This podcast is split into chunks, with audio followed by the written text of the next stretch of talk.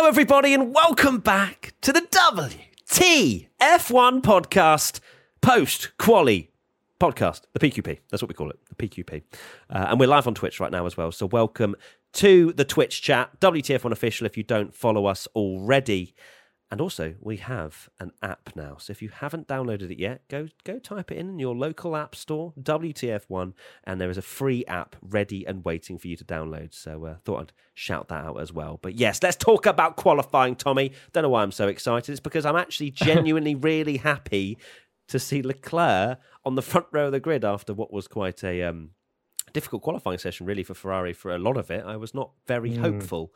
Um, but let's probably reflect on your first thoughts as coming out of uh, obviously uh, the orange smoke, and, and there you are oh, with God. your cape on. And yeah, well, to be fair, after that first run when we had, uh, sorry, in Q two when we had Leclerc down in ninth at one point, Verstappen had been on used tires and just set an absolutely ridiculous lap. And everyone in the chat, and obviously I was, just, you know, bantering that I need to just make sure I'm here for the first bit of quality because that's when Verstappen's going to bang in a pole time and no one be anywhere near it. And we had a proper three car battle really for for pole position. It was absolutely awesome, and the top three separated by 0.09, and obviously the Mercedes ended up getting screwed by Sergio Perez, so we'll never know how quick they could have been. But Hamilton looking quick as well, so it's got uh, it's going to be a good race. Fingers it should crossed. be. Fingers crossed. I mean, it is a bit of a Monaco, isn't it? Really, in terms of uh, overtaking opportunities. Um, and before we reflect a little bit more on Q3, let's go. Let's, let's take a step back a little bit and go back to to Q1, uh, where we had Bottas, Ricciardo, Magnussen, Vettel, and Latifi out. And I think the big talking point, as it seems to be every single race weekend uh, when it comes to qualifying, is Daniel Ricciardo. Oh, Daniel, Daniel, Daniel. 17th, 1 minute 12, 081. For comparison, Lando did an 11.556 in Q1 uh, to get himself P5, I think it was uh, at the time in, in Q1. And uh, yeah, Danny Rick will line up 17th. And again, it, you know, it hurts my heart. Yeah, Lando starts uh, seventh after Q3 um, and all those shenanigans, but it, it, hurts my heart. It hurts my heart to see it constantly be a thing now. But if anything, now that it's fully confirmed that he, I was going to say he won't try as hard, but then again, he is still trying to work out where he's going to go and if any other Formula he's got to he's got to try him. and get a seat. Yeah, yeah, because my days, if he's if he's finishing seventeenth and Lando's seventh, people at Alpine are going to look at other drivers and um, they already are, aren't they? Really? They're already looking at other drivers and Mick Schumacher, what a performance up in P8. He was he was one that was on their their radar as well. And there's all talk of Ocon wants uh, Mick Schumacher because he despises Pierre Gasly. But yeah, great performance from Mick, and yeah, it's just painful for Ricciardo down in seventeenth. Another driver actually that had a shocker was Sebastian Vettel. 19th. Still beat Latifi though. Of course he did by a second. Oh yeah, don't even get me started on Latifi. Got they've got to just come on announce. Whoever, go. There's no going no chance. Come on. Yeah. Uh, but yeah, Vettel he was on a very good lap. He looked like he was going to be well and easy, uh, easily out of Q1, uh, but unfortunately made a mistake at that penultimate corner, which we saw a few mistakes in qualifying. Um, Perez being one in Q3 but yeah, Seb was looking good. He looked quick, and unfortunately made that mistake, and it was right at the end, and that was it really for him. Uh, Norris was quite lucky, wasn't he, as well, within in Q1 for uh, not getting a yellow flag as he was finishing his run, because I think he was actually out at the time uh, when he was finishing that final lap. So, so Norris got a little bit lucky. Uh, that the uh, the yellow flag panel was a bit delayed, which yeah. a bit surprising, wasn't it? Really to to see that panel not flashing quite quite so quickly with all the technology that they have. Um, but Norris got away with it. Vettel didn't. K Mag had a poor performance, has to be said. Uh, when you compare it to Mick Schumacher, like eighth and eighteenth, um, Danny yeah. Rick, and then and then Bottas as well. Obviously, he got outshone by Zhou Guanyu again. Um, I know there's only about just over a tenth between them in Q1, but still, Bottas really not finding that rhythm that he had at the start of the season, is he? No, and Bottas is, was known for his qualifying ability, that being his strongest point. He's not a great. He's not great in wheel to wheel racing, is he? And he's he's not known for that. Absolutely he, he no was, wheel he- knowledge. No, exactly. He was no wheel to wheel knowledge. he's known um, he's known for being that guy that could on his day put in qualifying performances better than Lewis Hamilton and doesn't make you a bad driver in the slightest. So yeah, the fact that he's getting beaten by Zhou now, um, but Alfa's just not looking very good at all. It's a shame to see them so low down because they're kind of after the the bright start that they had, they're looking very similar to last year now, where they're just kind of in that lower midfield, midfield pack, and just hoping just to get a point if there's a few retirements, which is a shame. So what you're saying is that Zhou Guanyu is the goat and is better than Lewis Hamilton because I mean, Yeah, technically, uh, that is correct, qualifying. isn't it? I mean, Yeah. absolutely technically. Um, but also as we as we look towards Q2, uh, it's probably worth mentioning a big talking point, which was Yeah. the person that threw the flare onto the track. What are you doing, my friend? Like The idea. I don't know why anyone would even think of doing that. I hope to God that they get a lifetime ban from every Formula One venue ever. Formula One just straight up get his or her identity, and, and that's it. Straight up, gone, done, you're finished. Um, because, like, you're not a Formula One fan if you're doing that. I don't care how drunk you are. I don't care how, whatever, excited you are. Throwing a flare onto a track is not only dangerous for the drivers, but also just completely idiotic. Uh, and of course, we had the, yeah. the flare as well in Q3, just at towards the end of Q3, which Uh, um, yeah. thankfully was off the racing line and went out quite quickly. Uh, but both of those people need to just be put directly into the bin, never to be seen again at a Formula One venue. It's ridiculous, outrageous. What are you doing? yeah what what possessed them to do it in the first place and then so idiot i know like the result doesn't matter but if if you couldn't be any more stupid in in q3 one you've just seen someone throw on the track and it's caused a red flag and probably everyone calling for them to be kicked out. And there was a big sign up that said you know flares you'll get kicked out. And f1 haven't been afraid to show close-ups of people holding those flares so they know who who's doing it. And then for the fact that it happened again in q3 if they'd have red flagged that session they'd have just gifted pole to charles leclerc and no, no doubt they're of a verstappen fan because they're, they're waving an orange flare about um so you imagine that? no, you're costing your own driver pole position for your own stupidity. And yeah, the fact that it's so so dangerous as well. It's Formula One is still a dangerous sport at the end of the day. Things can happen, and these people are driving cars around at 200 miles an hour, and if that lands near them or gets stuck in a car and the smoke goes everywhere and they smash into a wall, it's not it's not good. So it's just so so stupid. But on a lighter note, the the other the other culprits of that session were the pigeons as well, which were just having the best view in the house. Yeah, they I were having a five camp. course meal with the uh, grass seed that was put down there. They were getting the cutlery out, napkins. they had a proper banquet going on, uh, and they were about, let's say, 15 inches away from the cars as they were flying by. So, I mean, front row seats, And all the food there. in the world.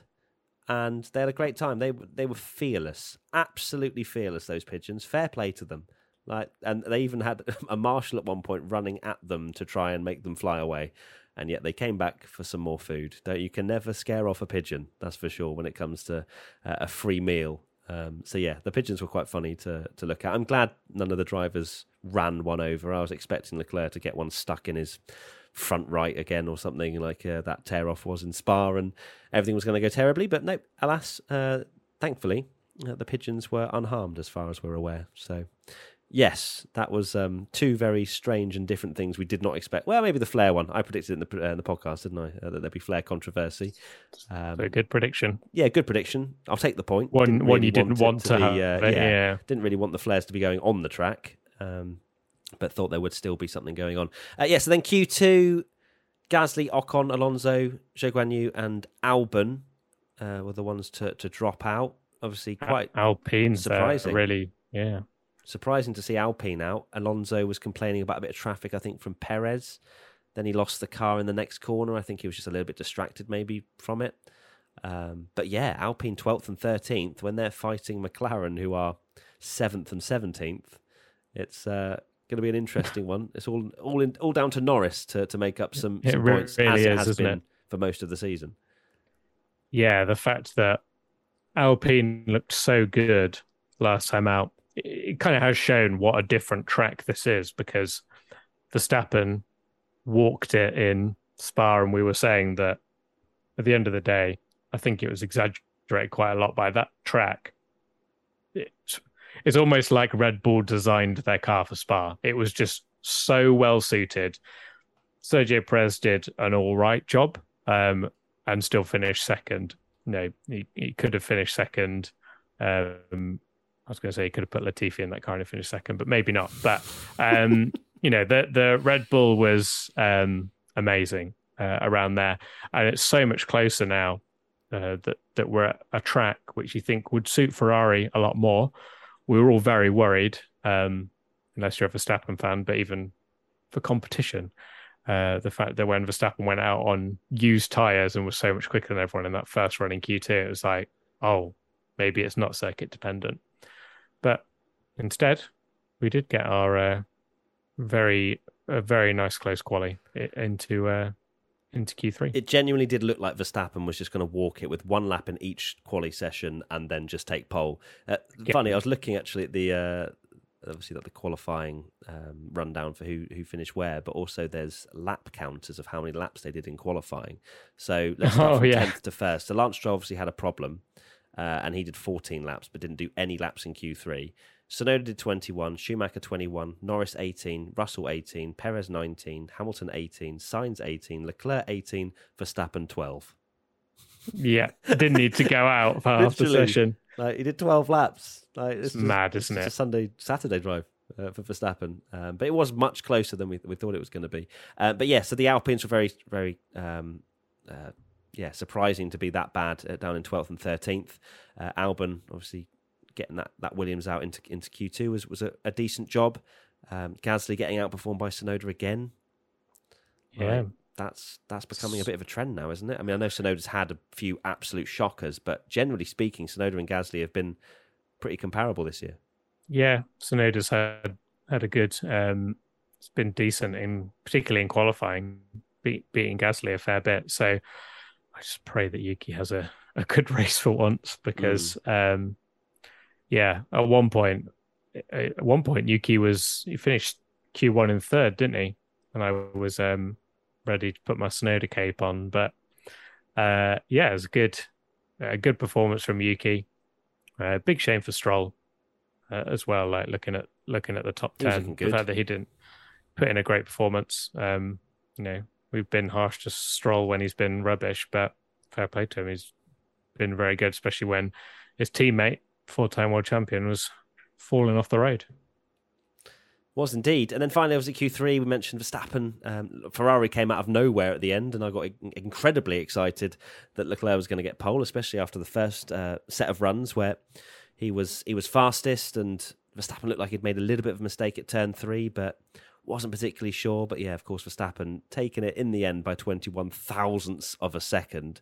But then Perez just decided to bin it, didn't he, at the end, which um, I, it was amazing, wasn't it, when we were watching and we just saw the Red Bull garage absolutely going mental that Verstappen got pole whilst Perez had binned it and was in the middle of the track.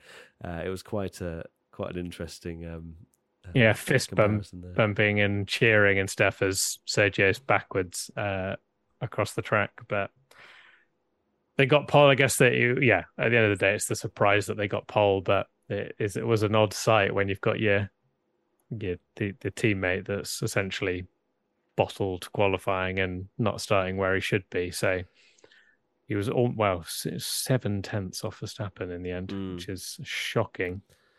I'm sure Mercedes fans wouldn't have taken it very lightly, and I'm sure they probably still aren't anyway. Because Hamilton was on a decent lap. I think he was a tenth and a half down on Verstappen through the middle sector, and who knows in that last sector whether he could have maybe uh, split the Ferraris potentially. Um, but if Hamilton had been purple, can you imagine the scenes on social media uh, with Perez uh, losing it and binning it? And you know, there's there's no oh wow, there doesn't yeah. need to be any. Like, I know there's just so much. Oh, Perez, you know, oh, you did it on purpose, blah. Like, oh, just- yeah, yeah, You've got to protect that 98 point lead yeah, and, and- and threaten legal action and get them thrown out the championship. Yes, they would definitely do that. yeah, Think, use your brain. I know. it- it's- it's- people don't have them Mm, online. No. Why why would they take that risk for um Verstappen to get pole in his home race rather than being And Perez was on a good third? lap as well. Let's not forget he was about a tenth and a half down, I think, uh, going through that middle sector. So he was having a, a decent lap. Um, so he could have put himself in the mix a bit more than P five. Like right now, he's, he's you know he's in the mix with the with the two Mercedes. Uh, George obviously only managed to get his lap in that he did on his U set on that first run, and probably I love how like it's measured in the sense of you know in, through a yellow flag you have to slow down and be ready to stop all that good stuff. But I love how George absolutely yeeted it round where Perez had stopped and then slowed down as he went towards the line. Like for me, that just doesn't, Yeah. in my head it doesn't compute um, that that's you know that's when they can slow down. But I, I, that, I guess how else would you would you measure it? I measure, measure it from the onboards potentially. But yeah, it's uh, I just found it fascinating that he was like yeet it. No, no, God, I probably should slow, slow down for this. Mm, is it is it a shame? But at the end of the day, it Hamilton was looking good, so it would have been really interesting to see what he could have done with that top in that top three. And if we've looked at the race pace that Mercedes have had in the last few races, obviously Hamilton wasn't in it because of the incident. Go back to Hungary, Hamilton was looking really good, and Ferrari Ferrari look, looking good, but haven't had the race pace. It could be a fascinating race, and, and maybe maybe it's Hamilton is going to be the one that's challenging Verstappen for for the win tomorrow. Wouldn't wouldn't be surprising. Mm. You'll have to get through both Ferraris first, though, uh, around a track that is quite difficult to overtake.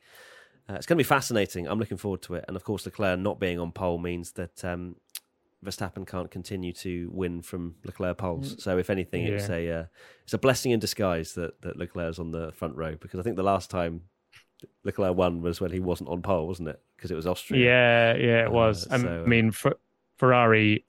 You you mentioned about Hamilton's got to get through both Ferraris. Luckily, Ferrari are really good at strategy, so um, definitely won't lose a position in the pit stops. No chance. Cool. More Okay. slander. Thanks. Thanks, thanks Tommy. really appreciate it. Uh, anything else, Tommy, that you, you took from that quali session that you want to reflect on? We've reflected on pigeons. We've reflected on, um, which uh, we didn't really speak about the, the gravel trap. Uh, I mean, we spoke about it on the on the Twi- Twitch stream, but it seemed as though they were able to kind of almost use that like fake bit of gravel as a bit of an apex from what I saw with a few drivers through there. So I'm not sure how effective that's been at deterring drivers from going up on there. But um, anything else? No. Oh, perfect. Final thoughts then. No. Final thoughts are I wish I was in Zandvoort tomorrow like we were last year because it was awesome.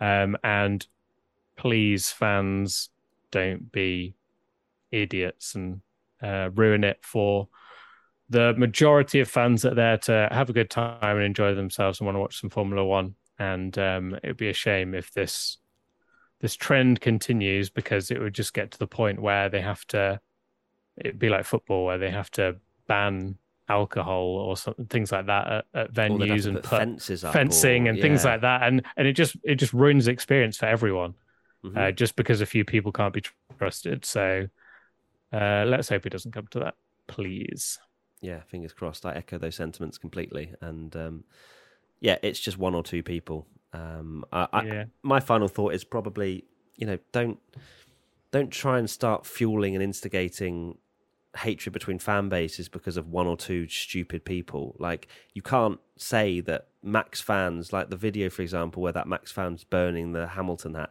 that's not max fans that's a few idiotic people that decide to do things that are a little bit I think that you know think they're hilarious or think they're trying to make some kind of um, or send some sort of message. That's not the majority of any fan base. So I think it's um, yeah, you just need to maybe not try and fuel that Yeah. because then you know you just see more and more fighting on on Twitter and it's not fun to see. Not fun to see. But um, Yeah, I'm a, I'm a. Max fan. I've got a Mercedes chair and I've not set fire to it yet. So X bookcase fueling. They literally threw a flare onto the track. Yeah, but you're not listening to my. You're not listening to my point. Is that that is not the majority of fans? How yeah, can you not- don't just go, oh, it's it's like it's like saying that um, the the the idiotic people that sat on the bloody racetrack at Silverstone. You go, oh, British fans, they can't be trusted. Yeah. This is ridiculous. They're always doing this. It's like, no, it's just a group of individuals that ruin it for the majority of people that want to have a good time and enjoy motorsport sensibly. So don't just don't just go a whole group of fans or a whole country and just put them under the same umbrella. It's just stupid. As S It's Johnny just Metal says, these are rotten apples and not the real fans. There you go. Hundred percent. So good stuff. Right, we'll end it there. Thank you so much, everybody, for for listening uh, to this audio podcast, and thank you to Twitch as well for watching along live. We'll con- we'll carry on a little bit afterwards, um, but for those listening on audio, thank you so much. We've got a new app, so please go download that as well.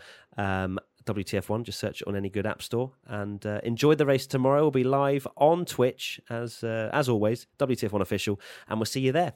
All right, take care. Bye bye.